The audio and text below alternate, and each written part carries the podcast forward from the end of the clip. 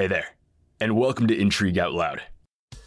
One of the four walls in my childhood bedroom was a map, the whole thing, from floor to ceiling, end to end. It was this big, detailed map, and I used to stare at it for hours. It's probably how I became so interested in the world. And one spot in particular always stood out to me. It was these five countries with strange names that I struggled to sound out that seemed like the middle of the world. And the more I learned about them, I learned that they kind of are the middle of the world. But only really in the same way that the eye is the middle of a storm. I was looking at Central Asia, Tajikistan, Turkmenistan, Kazakhstan, Kyrgyzstan, Uzbekistan, these five countries that aren't quite Russia, you know, the geopolitical focal point of the 20th century. They aren't quite the Middle East, the focal point of the first two decades of the 21st century. And they aren't quite China, the uh, apparent focal point of untold decades to come. But with each passing year, as geopolitical winds swirl around them, Central Asia seems to be getting more and more important. These countries may no longer be in the eye, they might become part of the storm. That's why I wanted to have on Jennifer Brick Murtazashvili. She is the founding director of the Center for Governance and Markets and a professor at the University of Pittsburgh, a non resident scholar at the Carnegie Endowment for Peace who has written several renowned books. And best of all, she joins me next.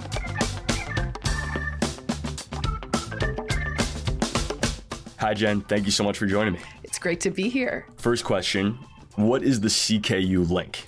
The CKU link is a new railway that will link China to Kyrgyzstan to Uzbekistan. So that's your CK and U. And the reason this railway is important is because it provides China a link of trade that bypasses Russia and allows China to export its goods to Europe and vice versa. This railway has been in the works for about 25 years. And there's been a lot of bickering back and forth between Kyrgyzstan, especially, who was never sure whether this railway was in their own interest. Financing of the railway has been up in the air.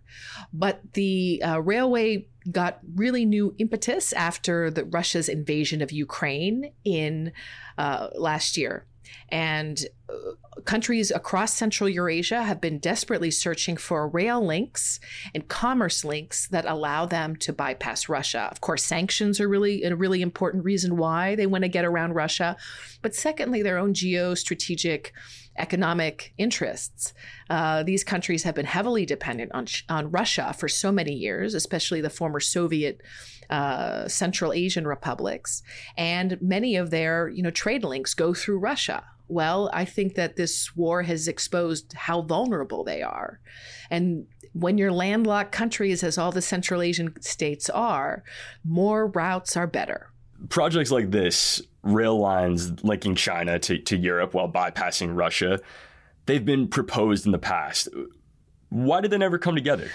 You know, so uh, this one in particular never came together for internal domestic political reasons. And I think Kyrgyzstan is a really interesting case in point. And I think if we look at what's happened inside of Kyrgyzstan and the opposition to this railroad, we get a good understanding of the limits of Chinese influence. So you think about a small, small country like Kyrgyzstan with a population of about 8 million people, seven to eight million people, one of the poorest countries in the region, a country that's very heavily dependent for. Uh, on China for financing, very heavily dependent on Russia for labor migration. Yet, internal domestic political opposition has stopped the construction of this railroad for about 25 years. And what's changed in recent years in, in Central Asia is the uh, two things. Number one, I think the war really helped change political calculations and made this a, a, much more urgent matter because I think the Kyrgyz are saying, okay, where this pass through, this railroad is going to cause some environmental damage. Uh, but the other issue is Uzbekistan. So for 25 years, Uzbek, after independence, after the collapse of the Soviet Union, the Uzbeks had a very autarkic foreign policy. And uh, this meant that it was very closed off to its neighbors. It didn't really engage in a lot of this discussion about trade routes and railroads. Uh, it was really trying to de- develop its internal domestic market.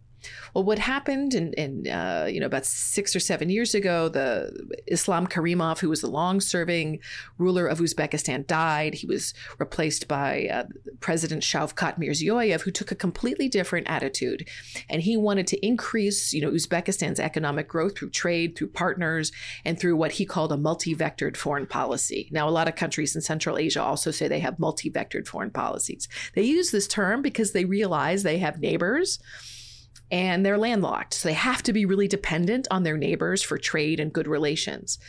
Now, when you're a landlocked country, and Uzbekistan is double landlocked, like Uzbekistan and Liechtenstein are the two double landlocked countries. The only two in the, the world. The only two in the world. So one of my favorite uh, geography fun facts. and and it's it's it's a fact, but also a source of real consternation for the Uzbeks because they are so dependent not just on neighbors but the neighbors' neighbors to get things in and out. Growing population, economy that's really poised to take off. Um, and so the war in Ukraine, I think, really highlighted the vulnerabilities that the Central Asian states have vis a vis Russia. And so the construction of this trade route gives them another option to get things in and out. So when Uzbekistan changed its own domestic policy and uh, you know, became much more reform oriented and wanted to look outward and develop trade relations with its neighbors. One of the first questions was Kyrgyzstan and developing this rail line to China.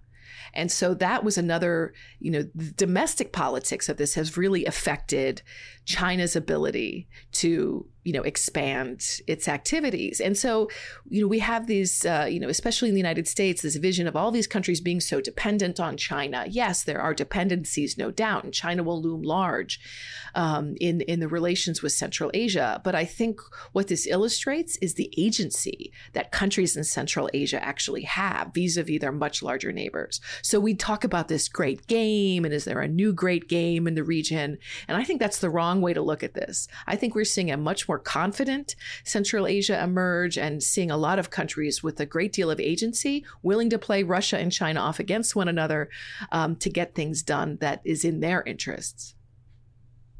An important part of this conversation uh, will be about history, about uh, these five countries and their relationship to Russia. Uh, and, and the caveat, of course, with this conversation is that these five countries are not a federation of states. They are each sovereign countries with a distinct set of interests. So we have to lay that on the table. But they were all once part of the Soviet Union, unlike other Central Asian states like Iran and Afghanistan. So you've lived in Uzbekistan. How do people there remember Soviet times? I think it's very mixed. Um, and the longer that we get away from the Soviet period, the memories change perceptions change. So I remember when I went to Uzbekistan for the first time in the 90s, um, there was I was expecting to see a lot of animosity between you know the titular group, the Uzbeks, or the Central Asian groups and ethnic Russians, and I didn't see a lot of this. Um, now Uzbekistan is a little different from Kazakhstan and Kyrgyzstan. Kazakhstan and Kyrgyzstan had um, much larger ethnic Russian populations. You know, there are estimates that like 60% of Kazakhstan was ethnic Russian after uh, the collapse of the Soviet Union. In Uzbekistan, it was somewhere around 10%. So those dynamics were very different. In Uzbekistan, um, I think there was this desire to sort of rediscover their um, their legacies, right? Their cultural histories. Um, so many narratives about the development of their own society was really dictated by the Soviet Union and they wanted to retell their own story. And we saw a resurgence of, you know, language, the use of Uzbek language, for example. But the Soviet Union also, you know, people said it brought education. Uh, people in Uzbekistan would always point to Afghanistan and say, if it weren't for the Russians, we would be like the Afghans. This was a common expression that I heard. But it also came at a cost, right? The counterfactual to that is that, well, you know, if, if the Soviet Union hadn't invaded Central Asia, Afghanistan may look very different than it does today and may not be so affected by war and conflict. Um, so the perceptions of Russia, uh, you know, 25 years ago were um, I think people had their freedom. They were happy about that, but there was so much uncertainty because these countries, unlike those in the Caucasus, for example, had never been independent before. They didn't know what sovereignty would look like for them, what relations with their neighbors would be. They had to create new ministries and, and tell a whole new story. How did that experience, how has that shaped relations with the Russian Federation, you know, since 1991, since the end of the Soviet Union. What what does economic cooperation and population mobility look like between Russia and the region? These countries in the region are have very strong relations with Russia, and and I don't think that that's going to change anytime soon. Number one, geography. You know, Kazakhstan and Russia share one of the biggest natural borders in all of the world. So this this relationship with Russia isn't going away. Um, and the other countries in Central Asia, Uzbekistan, Tajikistan and Kyrgyzstan are very dependent upon Russia uh, for remittances through labor migration. So there's estimates like 40, 45% of the Kyrgyz and Tajik economies are dependent on remittances from labor migration through Russia. Uzbekistan has the most labor migrants in Russia, but because it has a larger population, the percentage of its economy that's dependent on the remittances is smaller. So these relations, there's historical ties, linguistic ties. Um, you know, Russian is still widely spoken, although not nearly as much as it used to be in the region. Um, so those ties will be significant. Uh, but I think there's a great fear of Russia in the region. They understand that Russia is a partner, um, a trade partner, an economic partner, an educational partner. But on the other hand, if you talk to a lot of people in the region, and it's something I'll never forget in the late 90s when I was in Uzbekistan, uh, you know, I had a senior foreign ministry uh, official say that, uh, you know, Americans are so concerned uh, that uh, the greatest threat to you know us is the Taliban or Al Qaeda. This was in, in, the 90s, right when the Taliban was in control of, of Afghanistan, and you're so worried about Islamic extremism. But what we really fear, if you look at instability across the post-Soviet space, the greatest threat to our stability comes from Russia. And that's clearly been been borne out. It has been borne out. So if you look at a lot of the civil conflicts that have taken place, you can see Russia may, you know, has a hand in a lot of them. Um, and I remember what those officials were pointing to at that time was both the civil war in Tajikistan and Nagorno-Karabakh. So there was a great fear of, of the instability that Russia can provoke if it doesn't like the direction your country is taking. Right. And Nagorno Karabakh being the, the conflict between Armenia and Azerbaijan just to the west. Uh, well, so, so that brings us to the present day when these very real fears that you were hearing about in the 90s come to life when Russia is waging a war against a former Soviet republic. How did these five countries, and again, they each had different responses, but in sum, how did these five countries, as former Soviet republics, respond? So uh, much of the response is conditioned by pre existing geopolitical alignments. So uh, some of the countries in the region were part of the Eurasian Economic Union, and this is, you know, Russia's answer to the EU. Some of the countries in the region were part of the CSTO, which is the Collective Security Treaty Organization, which was sort of Russia's response to NATO. And, um, but what was very surprising is that, well, none of the countries actually criticized Russia. Um, I think that's important to recognize. But what they did do is they, for example, Kazakhstan immediately came out after the invasion and said, "We do not recognize, um, you know, Russian annexation or the independent uh, republics in the Donbass." Uh, they said that, and they recognized the territorial integrity of Ukraine. And then Kazakhstan began to send humanitarian assistance to Ukraine. Uzbekistan did something uh, quite similar, although uh, not quite as vocal, uh, uh, about a month or so later. Uh, but Kyrgyzstan and Tajikistan have been a bit more pro Russian in their uh, response, at least been much more muted in their criticism. And I think at one, at one point last year, President Zelensky actually recalled the Ukrainian ambassador to Kyrgyzstan for making comments uh, because Kyrgyzstan made comments that he interpreted as being support supporting Russia.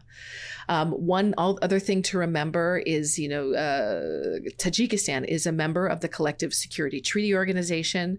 There are about ten thousand Russian troops that have been stationed in Tajikistan. Uh, since the end of the Tajik Civil War, which was in the late 90s. And when the US left Afghanistan, uh, almost two years ago now, uh, these Russian troops were supposed to provide a bulwark of defense against, you know, any possible incursions. There actually wasn't an international security vacuum. There were 10,000 Russian troops. Well, you know, these troops have also been keeping, uh, you know, supporting President Rahmon, who is the president of Tajikistan. So not only is Tajikistan a very small country, uh, economically very dependent on labor migration to Russia, deeply entwined in this treat and the and the security alliance that it has and actually has Russian troop stations on its territory. So Tajikistan's reaction is going to be different from the two larger economies, Kazakhstan and Uzbekistan. And I think that's what we're seeing here is the rise of these two larger states, the larger economies who are actually asserting much more of their independence uh, from Russia. But once again, I don't want to overstate this. They they have strong relations. There's huge investments of Russia in these countries. They're going to be intertwined. That's not going to stop. The United States, I know, and many from the outside want to look and say, okay, now how can the United States, you know, leverage these relationships or help break up these ties? The United States isn't going to do that. They're too intertwined, and um, we have to make our foreign policy accordingly. So if Russia, you know, clearly still uh, an, an integral piece of this puzzle in Central Asia. But if it seems like less of a reliable economic partner, if it seems like less of a reliable security partner, if these states are losing interest, at least the large economies are losing interest in the CSTO, who are Central Asian countries turning to instead? So this is what's. I mean, of course, they're turning to China, um, but they're turning everywhere, and this is what's fascinating to watch over the past year or so.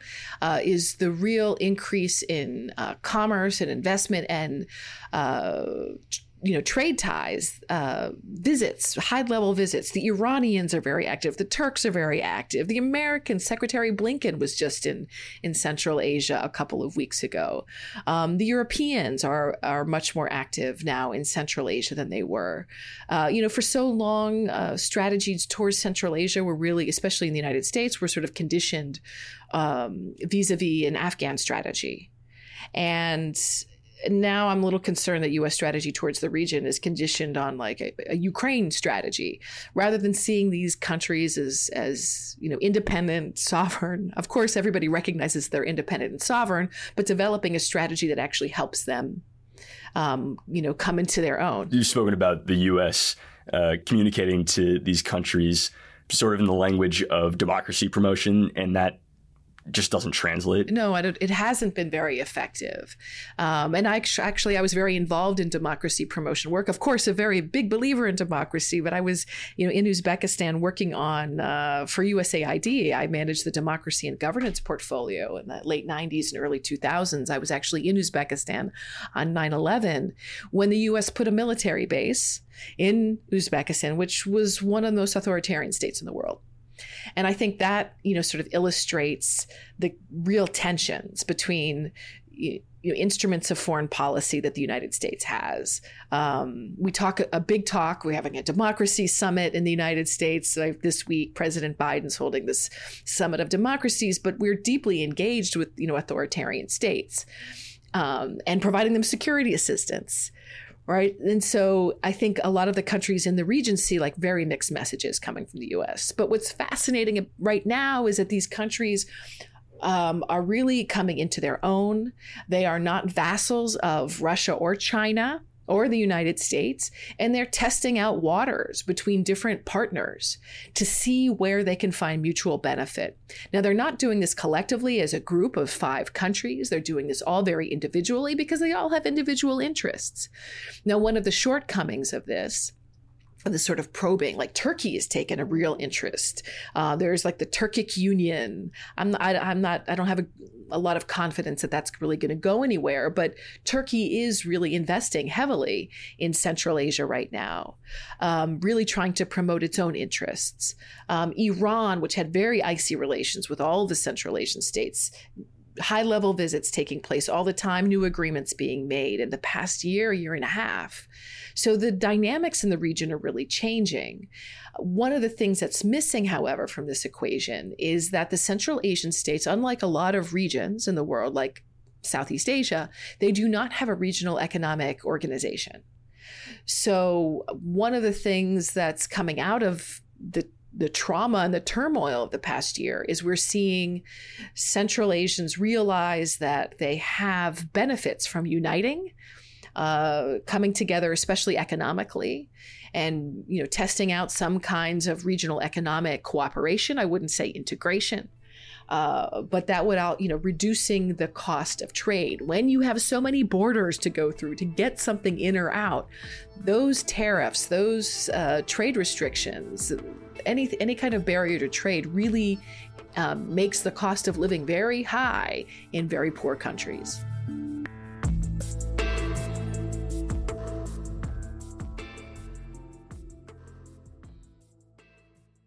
Today's show is sponsored by Best Buy.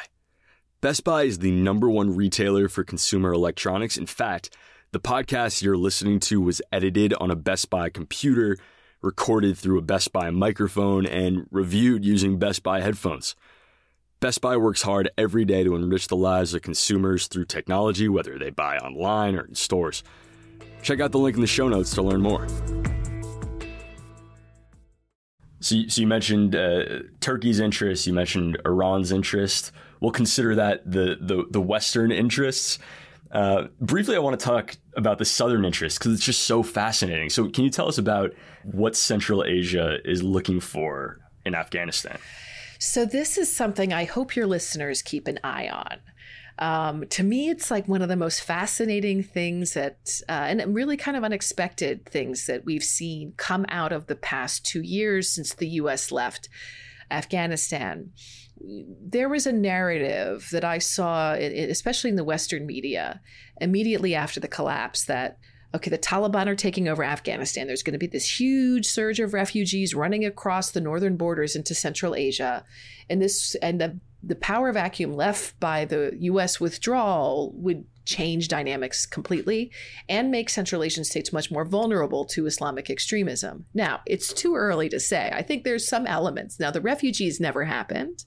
Uh, the the countries maintain you know very solid borders, so you didn't see large flows of refugees streaming across those borders. The Central Asians just didn't allow it. But what we've seen is a lot of very creative engagement from the Central Asian states in Afghanistan. And in particular, I want to highlight Uzbekistan's role uh, because Uzbekistan has a direct border with Afghanistan. Like Kazakhstan isn't isn't so involved in the strategy because they're you know they're worried about Russia. They're focused on that.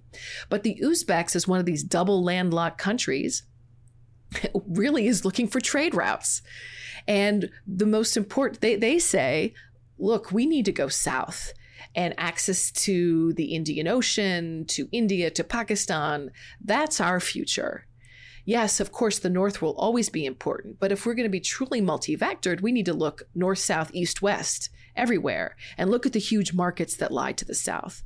We have energy, we have gas, we have electricity, we have things that we can export that South Asia desperately needs. And so a lot of these big infrastructure projects that the United States actually planned in the, you know, the aughts that never came to fruition. This was actually under Hillary Clinton and the Obama administration, actually seem to be coming to life now under the Taliban right? So it's actually quite astounding. So the Uzbeks are negotiating with the Taliban uh, Railway Authority. They're trying to build a railway that goes from Uzbekistan into Pakistan, um, and you know then into India. And what's fascinating about this is Afghanistan had a leader. Uh, his name was Abdurrahman Khan. He ran Afghanistan. He was the king from 1880 to 1901. I remember him. You remember he was the Iron Emir. He ruled Afghanistan ruthlessly, committed genocide against the Hazaras, and uh, just was a ruthless, ruthless dictator. Fired his enemies out of cannons, and he made a decision when he was ruling, you know, 130 years ago, he said, I will not allow railroad railroads in and out of this country. Because with railroads come invasions. And I do not want Afghanistan to be invaded by a foreign power. Well, it turns out, you know, Afghanistan's been invaded quite a lot since then, the railroad. But he was worried about Russia and uh, the British Empire. And so he made a decision that destroyed Afghanistan's economy which was to completely isolate the Afghan economy from commerce because it didn't have rail lines. And so actually it was the Uzbeks who built a first rail line into Afghanistan about 10 years ago. It's a very short you know rail line that goes into northern Afghanistan near Mazar-e Sharif, going from you know southern Uzbekistan into Afghanistan. They want to build connect this going from all the way across you know north to south in Afghanistan, connecting into Pakistan. Now it sounds crazy, right? Like first of all, the Uzbeks actually don't formally recognize the Taliban. No, no country does recognize the Taliban as a legitimate government. They still call it like the ruling authority or the de facto power. Um, and then what, like, in order to build this rail line, you need vast amount of multilateral uh, investment. You know, the international financial ADB, you know, the international financial institutes have to to invest money into this. Well, who's going to do that right now? What the, what the Uzbeks say is, look, there's peace, there's tranquility, uh, you know, relatively speaking, and now is the time to do this. So I think it's very early to say whether or not this will happen. Very early. We don't know what the Taliban, what's going to be in Afghanistan you know, two or three years from now. But the Central Asians are very gung ho about promoting this relations. Well, so now we've covered every cardinal direction except for one, and it's perhaps the most important one. And we've talked a bit about China using Central Asia as a as a linchpin in its uh, new Silk Road, which was actually announced uh, the Belt and Road Initiative announced in Uzbekistan in 2013. What else does China want in Central Asia? There's two things. So, uh, you know, when they announced that, it was actually in Kazakhstan where they where they made the announcement. Oh, right. Yeah, no worries. um, we focus on the economic issues a lot, but one of the things we haven't mentioned is East Turkestan, or known to us as Xinjiang, and uh, the Uyghurs so in many ways i mean we could look at china's strategy towards central asia as you know pursuing economic development trade integration so forth but there's another lens we can look at this through and that is the security lens. You know china is very insecure about its uh, you know westernmost uh, flank, which is which is where the Uyghurs are living, and we know that the genocide uh, has been committed against the Uyghurs. So the, the Chinese are very concerned about Islamic radicalism, Islamic extremism, and in many ways, we could view China's uh, economic uh, investments in Central Asia as a way to potentially appease the Central Asian states or to mollify them and to silence against the treatment of the Uyghurs. Now, that's sort of an extreme interpretation. The Central Asian states have had a pretty strong norm since independence that they will not get involved in ethnic issues across their borders.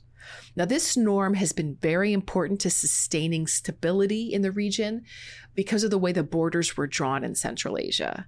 So, you know, if you just take um, Tajikistan, for example, there are Tajiks, huge numbers of Tajiks living in Uzbekistan, in Kyrgyzstan. There are borders that are very messily drawn. And so there was sort of a tacit pact among leaders that, okay, I'm the president of Uzbekistan. If there's some ethnic Uzbek challenge in Kyrgyzstan, we are not going to get involved. We're going to focus on the people in our own borders and we are not going to get involved in minority issues involving the titular group in other countries. And so uh, the Uyghurs, there's a large Uyghur population in these five former Soviet republics. You know, like the language, the Uyghur language is very close to Uzbek. The culture is very, very similar. And so the Uyghurs are Central Asian. Very, you know, they are part of that region. Uh, it's just that that that boundary with China and Central Asia uh, was carved off and separated the Uyghurs. China is very insecure about this issue. And in fact, I would argue its whole policy towards Afghanistan right now is, is really focused on one thing, and that is security. And it is very worried about Islamic extremism. Or, and there are Uyghur fighters in Afghanistan right now. Um, they are very worried about this. And so, yes, China wants to invest. They want, you know, global China. They want trade routes. They want Silk Road. But but these investments also give these gives China leverage over Central Asia, quiescence over the issue of the Uyghurs. That they're not saying anything. They're not speaking out. Um, Kazakhstan did, you know, was harboring um, several Uyghur. Uh, refugees from China and has been sending them back. And it's there are ethnic Kazakhs, for example, who are in these internment camps. There's a significant Kazakh population inside of China. They are also subject uh, to the same kind of ethnic genocide that we're seeing. Um, you know, among the Uyghurs. So it's a very, very complicated situation. But to underscore again, China cannot just simply do what it wants in Central Asia, that these countries do have agency. And, you know, the railroad is one way that these, you know, the Kyrgyz, I gave that example in the very beginning of the show of how this little country of Kyrgyzstan has been able to push back against big, big China in the construction of this railroad for 25 years. Um, and Kazakhs were harboring Uyghur activists. Now, China obviously put enormous pressure on uh, Kazakhstan to uh, not do that anymore. Um, so we see some leverage, but it's a very, very fluid situation. There was a visit this week from the, the Communist Party chief of Xinjiang, uh, and he met with uh, the Kazakh and Uzbek presidents. So I think that really underscores, you know, this interest on China's part. And I, I want to come back to the CKU uh, and the idea that we, we started this conversation on that China is, in some ways, uh, using Central Asia to circumvent Russia, both literally and figuratively, and that it's doing so in Russia's traditional backyard. I mean, could that undermine the long term prospects of the Chinese and Russian no limits partnership? So, I mean, of course, there's this no limits partnership, but China has the upper hand in this relationship right now. China's just pursuing its own economic, political, and security interests in the region. And so, just as China, uh, Russia has a border with Kazakhstan, so does China. And uh, I think that they see that this relationship is very much in their mutual interests and you know for a long time there was this sort of myth that uh, Russia did the security stuff in Central Asia and China did the economic investment, and there was this division of labor. We're seeing that change quite a lot. I mean, Russia's actually been very active in its own investments in Central Asia, um, and China has actually increased its role in security.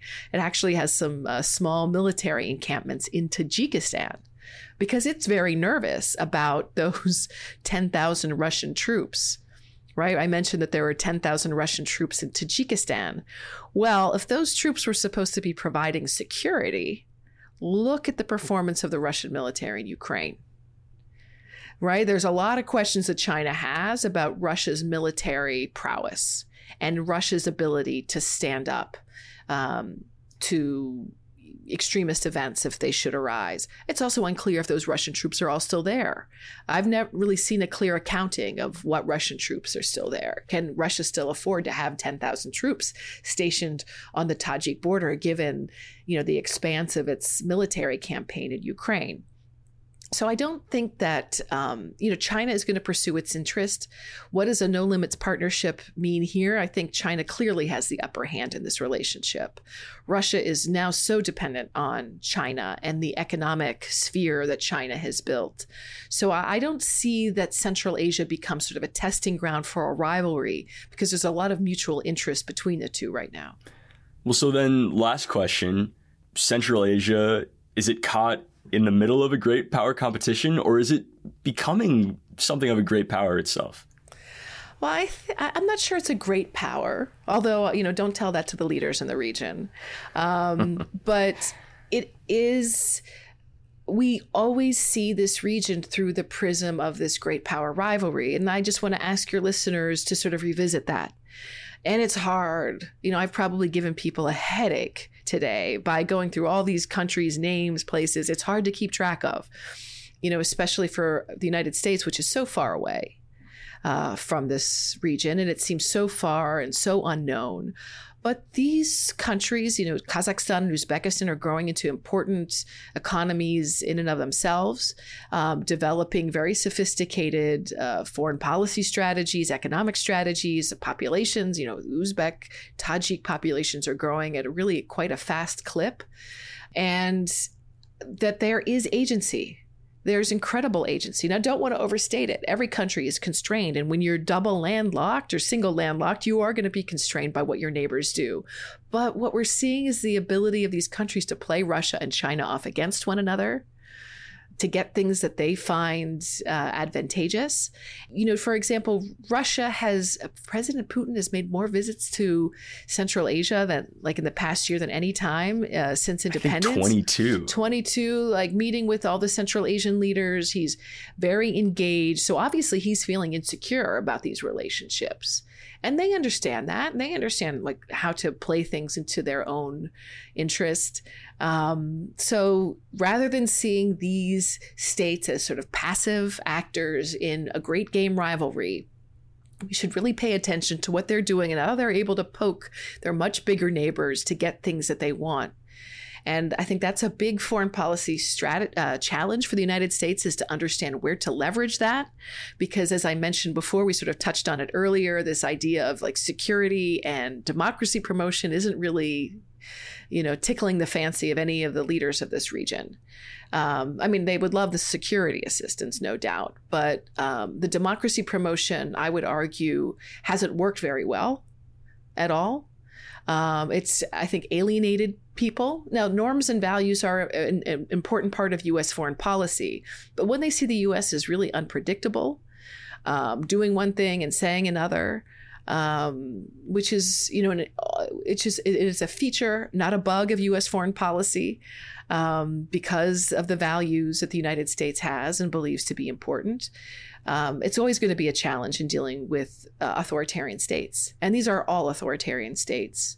Um, that is something that really hasn't changed. And in fact, you know, Kyrgyzstan was once the island of democracy in Central Asia, the Switzerland of the region, but it is really reverted back to an authoritarian norm and we can have a whole nother conversation about democratic backsliding. But I think that our expectations that these countries would transition into democracies was really quite unfounded but that that is that is a subject for another conversation. Well, I can't wait to have that conversation. Thank you so much for coming on. Really appreciate it. Oh, it's a great pleasure.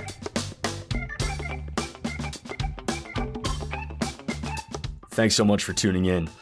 I'll admit, this was one of those episodes, and there will be a lot of them, that I wanted to do for selfish reasons. I mean, this is a region that clearly I find fascinating. I have found fascinating since I was nine years old, and I'm just desperate to learn more about. But the truth is, this sort of conversation is exactly why Intrigue was founded. To prove that our big world is a lot smaller than we think. You know, that a drought in East Africa can change Tunisian politics, that a Brazilian election can derail Venezuela's push for democracy, and that a land war in Europe can forever reshape the balance of power in Asia. I know you hear podcast hosts ask all the time for you to support their show, but seriously, the only way we're able to do this is with your help. So if you have a chance, please leave a rating and a review and tell a friend to do the same. In the meantime, I'm Ethan Plotkin. See you on Monday.